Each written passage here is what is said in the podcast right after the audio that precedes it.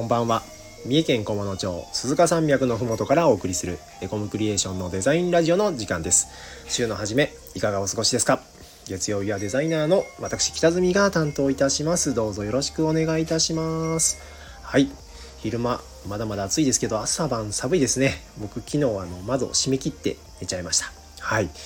ですね。でさ先週。先週ですね。先週は三重県お隣のいなべ市から収録していたんですが今日は、えー、ちゃんと三重県菰野町鈴鹿山脈のふもと菰野町から、えー、お送りしておりますはい。実はですね、あの、先週のあの収録の後にですね、僕、コロナの陽性になりまして、あの本当だったらね、あの、楽しい夏の思い出なんか話したかったんですけど、仕事以外はもう、あの、読書して過ごすぐらいだったので、喋ること実はああんまないんですよね。うん。基本ね、僕アウトドアなので、あの、家での過ごし方が分かりません。はい。そんな感じなんですが、えっ、ー、と、今日はですね、あのー今あのこのラジオでもうちのメンバーがよくキャンプや登山の話してるじゃないですか。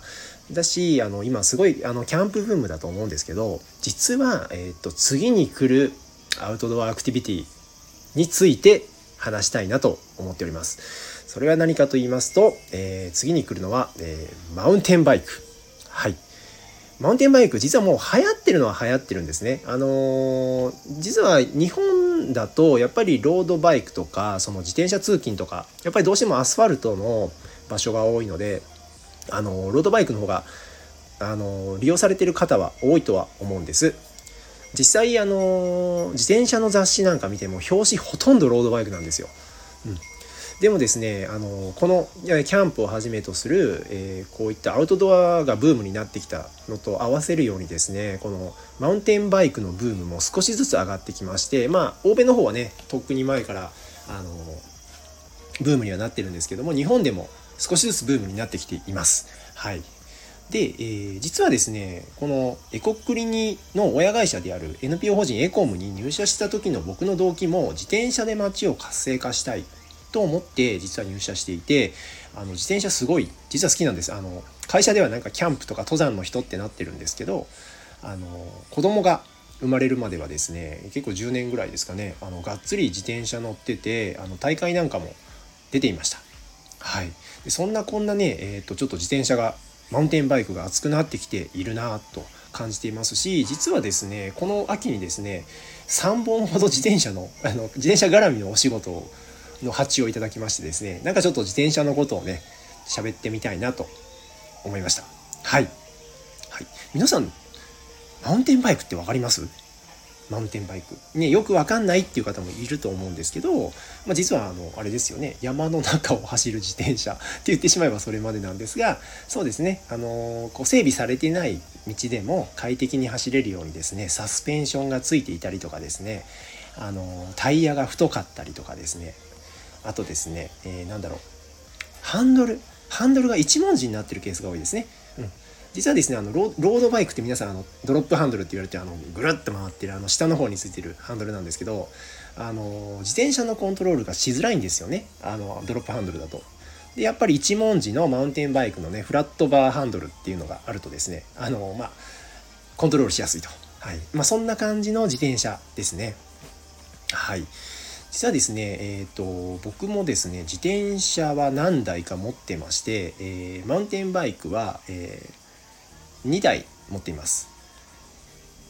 初めて購入したのはあの普通のなんだろう街にある自転車屋さんで購入したようななんちゃってマウンテンバイク言うなればあのマウンテンバイクの形だけした普通の自転車に乗っていたんですけど何も知らない頃ですね。でそれでなんかあのレースに出たらですねあの危ないからあの聞けあのねあの大丈夫とか言われたりとかですね何も知らないまま大会に出てねあの圧倒的、えー、ドベになるっていう恥ずかしい思いをした時代もあるんですけども、まあ、それでいろいろ勉強してね本格的なマウンテンバイクを、えー、2台、えー、購入しました。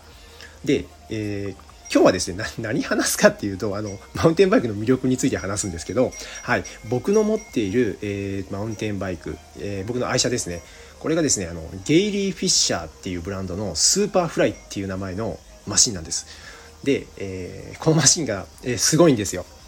何がすごいかっていうと、えー、このねゲイリー・フィッシャーさんっていう方が、えー、作ったブランドであってですねこのゲイリー・フィッシャーさんっていうのがそのマウンテンバイクをそもそも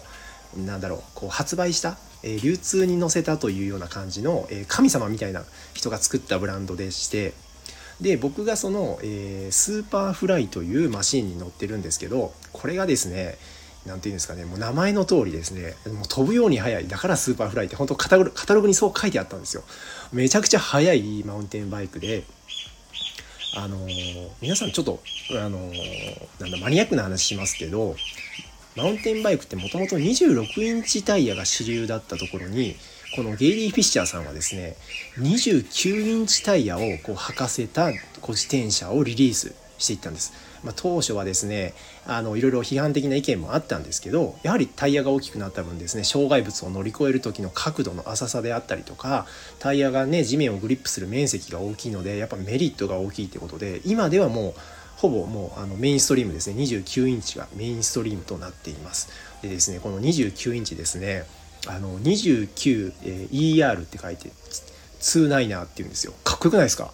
ねもう言い方からしてかっこいいですよね。この29の自転車ねこれがね、えスーパーフライの、まあ、アイデンティティと言ってもいいんですけどま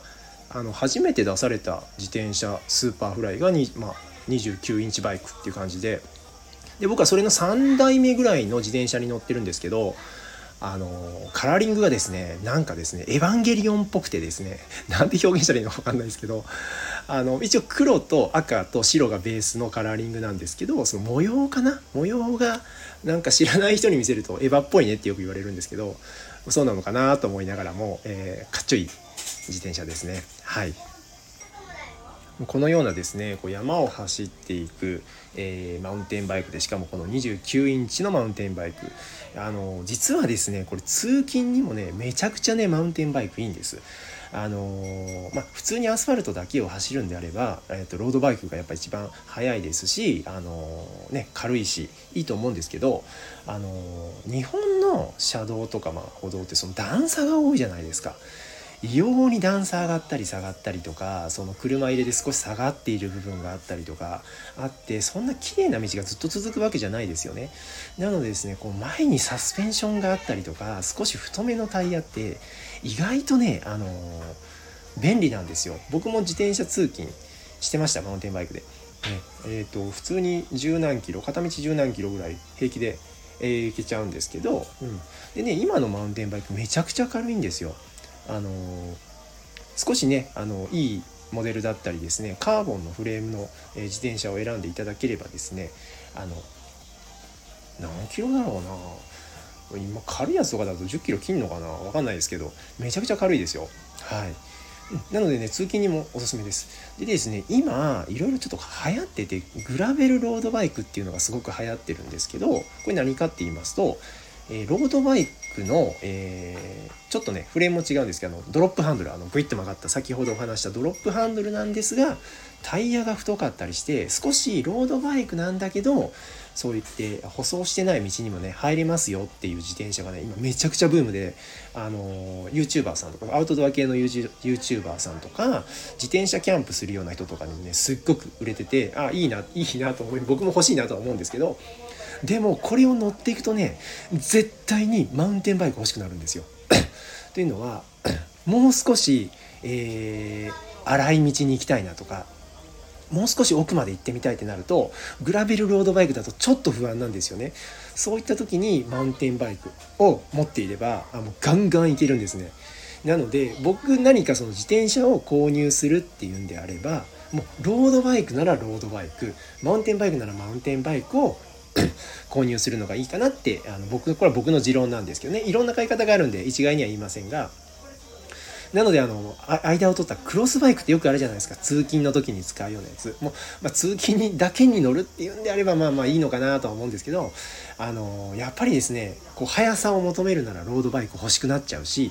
ねいろいろ冒険したいならマウンテンバイクに乗りたいっていう思いが出てくるのでこれねどっちかにね選べるとねあの無駄な出費がないかなって思ってます。これはもう僕の個人的な意見ですので参考にしてもらえばいいかなと 思ってます。はい。でですね、MTB、マウンテンバイクですね、あのー、ね、なかなかどこ走るんだっていうところもあるんですけど、ね、あのー、いろいろね、あのー、山の中は勝手に入れないのでねあのいろんなコースがねあの結構いろんな地域にありますのでそういったところを利用したりとかですねあの林道なんか探して走ってみたりするのもいいかなと思ってます。それでそれでですねあとマウンテンバイクといえばですね日本のマウンテンバイクの、えー、頂点になるような実はレースが毎年2回ありまして僕も、えー、かつては出場していたんですが、えー、これ何と言いますと Self Discovery Adventure 王滝ね SDA ですよ。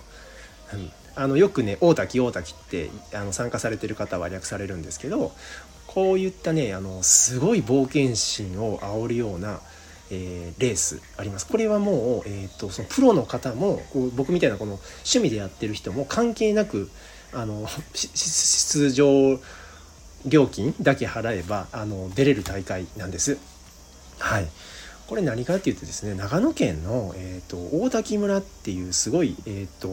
まあ、ちょっとこんな言い方失礼ですけど限界集落のようなね村がありましてでそこの、えーと、御嶽山御嶽山ありますよね御嶽山の周りを、えー、100キロ自分で走き走りきるっていうレースなんです。はい、でほぼ、えーと、なんだろう小さくても拳大の石ばっかりあるような、えーとコースですよね。そこをですねあの登ったり下ったりするようなレースです。でもうね本当にね辛いんですよ。めちゃくちゃ辛くてあのほぼねフラットなところがないんですよ。もう登るか下るかしかなくて、まあ、足というよりかももう手がパンパンになるようなレースです。これまああの中毒性があってねあの疲れるんですけどたくさんの方が参加しています。まあプロの方なんかはねもう4時間台で走られる方も多いんですけどえー、なんだ制限時間10時間なのかな？もうちょっとあるのかな？ちょっと忘れましたけど、うん、まああのゆっくりねあの楽しまれる方もいらっしゃいます。写真撮りながらあの、ね、雄大な御嶽の景色見ながら100キロ完走するんだっていう方も、えー、いらっしゃったりとかして結構ねあのガチで臨む人と、えー、ゆったり行く人とかってね結構楽しいイベントかなと思います。僕もやってた頃はちょっとなんだろう遅いんですけどガチ組でえっ、ー、と何だったかな？7時間7時間切るんだったかな？7時間半だったかな？を切ると,、えー、と次ね上のね120キロっていうレースの出場権が得られるんですよ。それに出たくて、えー、と頑張ってやってたんですけど僕最高なんだったかな？7時間35分だったかな、うん、100キロ。